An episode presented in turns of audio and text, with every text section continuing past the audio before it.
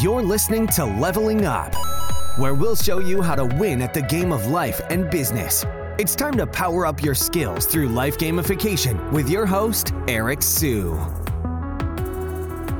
Today, we are going to talk about my crypto portfolio, more specifically, my NFT portfolio that contains cool NFTs such as CryptoPunks, Bored Ape Yacht Club, VeeFriends, World of Women, and way more. So I'm to show you what I have in here, and I'm to walk through how I think about these and what these NFTs have actually done for you. So then you'll have some frameworks that you can use as well, and uh, hopefully you'll get some um, a, nugget or two from this. But before we do, my name is Eric Siu, creator of the Leveling Up Heroes NFT project, which is a personal growth NFT here to help level up the world. Don't forget to hit the like and the subscribe button to help this video grow, so we can grow you too. All right, or grow others. So Let's take a look at my screen over here. So this is one of the wallets that I have, and it includes at the bottom right, this is a CryptoPunk. Uh, a CryptoPunk, these are kind of seen as the very first blue chips of NFTs. And so the thinking behind this one is when you look at a project like this, and as of this recording, this is worth a few hundred grand. My friends have told me this is so ugly. Like, what's the point of doing this? This is stupid. And there's 10,000 of these. And if NFTs are going to become a thing long term, this is the very first blue chip. There's historical relevance to this, and I do believe that this will continue to appreciate in value. I'll put it that way. And this is one of the few NFTs that actually kind of looks like me. So if you can see on the video, I'm obviously I'm Asian, but this kind of looks Asian. Um, I used to wear glasses a long time ago. Um, do I have an earring? No, but um, this kind of looks like me a little bit, right? And so I, I think there's historical relevance there. So that's how I thought about this when I invested. And Larva Labs, I mean, they're kind of the creators of this. So um, yeah, I think it's fascinating. And this this actually historical relevance too. When I was trying to talk to a friend about potentially buying other companies, at the very end of the conversation, he's like, "Hey, like, are you into NFTs?" And he ended up talking about CryptoPunks, and he actually happens to own like over 25 CryptoPunks. Um, so he does well. Now, on the left side, this is the Bored Ape Yacht Club. So this is known as kind of the first blue chip community for NFTs. And as of this recording, this is actually worth more than this punk over here. And the reason I like this ape over here, I should say, is it reminds me a lot about kind of what my values are, right? So, you know, in life you have to be resilient, you have to keep soldiering on. So he's wearing an, an, a soldier hat, right? Um, or like a helmet. Um, he looks really intense as well. And the turtleneck kind of reminds me of Steve Jobs a little bit too, right? I'm not saying I'm Steve Jobs, but there's just certain elements. I mean, people like to buy things that have some type of story, right? So that's the kind of story that I'm telling myself. And orange kind of has the colors that are one of the two colors that are tied to leveling up. So it's actually orange and and and purple. And so, you know, I think when I take a look at this one, it's it's interesting to me because through this ape, I actually was able to join a couple of different alpha groups and I was able to meet a lot of amazing people who actually happen to own apes too. Without the ape, I wouldn't have gotten access to these other types of groups and I've built uh, built some relationships that I think will be lifelong, and some people that are doing some really amazing things. And um, you know, when you think about life in general, when you think about networking and relationships in general, it's really about these serendipitous interactions. And so I look to create serendipitous opportunities by being in the right place at the right time, right? And having access is usually worth it. And usually, what happens, I mean, when you, you, think about the, the millionaires and the billionaires that are out there, they think about buying the access, right? So when, when they think about donating to charity, or you know, instead of paying you know five hundred dollars for a conference ticket, why don't they just donate ten, twenty five thousand dollars or so, so they can get to be in a room with other people that are doing interesting things?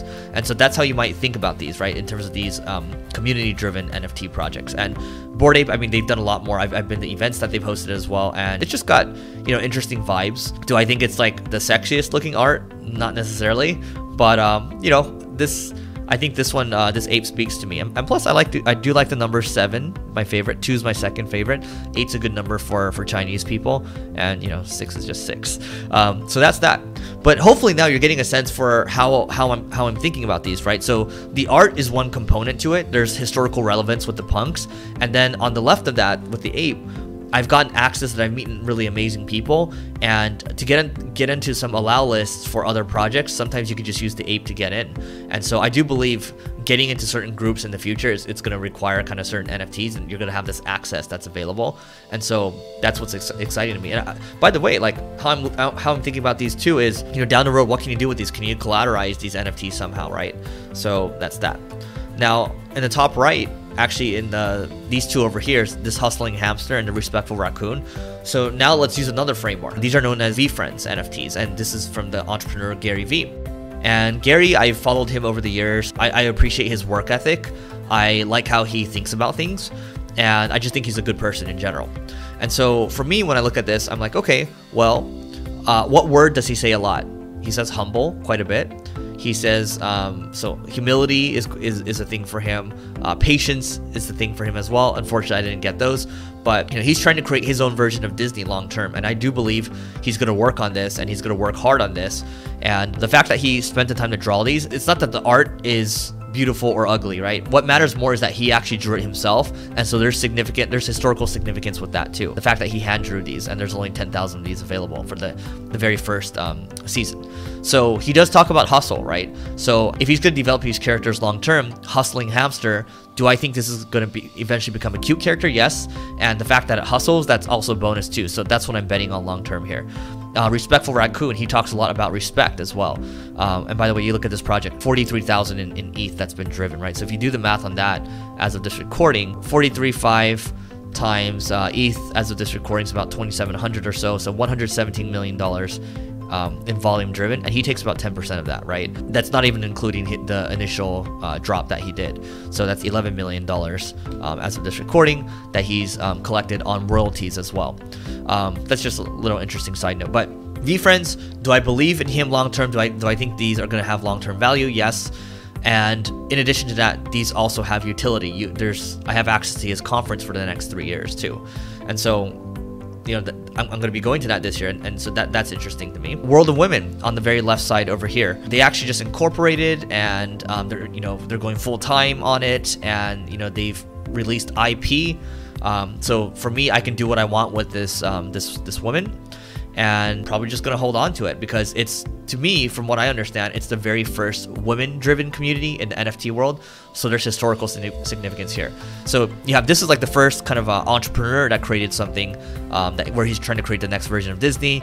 This one is the first woman led nfts um, this is these are the kind of the very first blue chip nfts and then this is the first community driven nft so you can see where i'm going with this. There is historical significance with this, but also there's an element of community too. I, have met some of the World of Women people, and they're great. They're very nice people.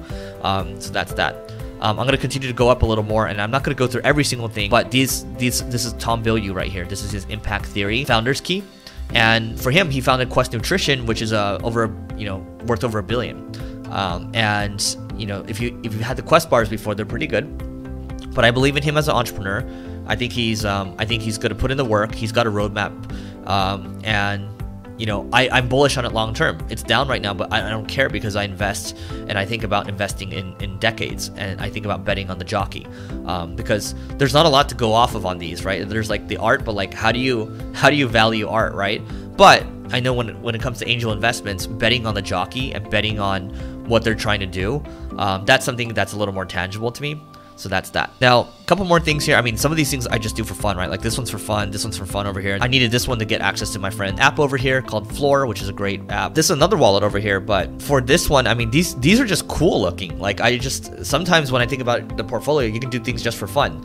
So I might just buy things for fun because they look cool. But you know, for the things that I'm I'm seriously like investing in, it's the frameworks that I talked about initially, right? Like what historical significance is there? What roadmap is there? Do I believe in the, the founders?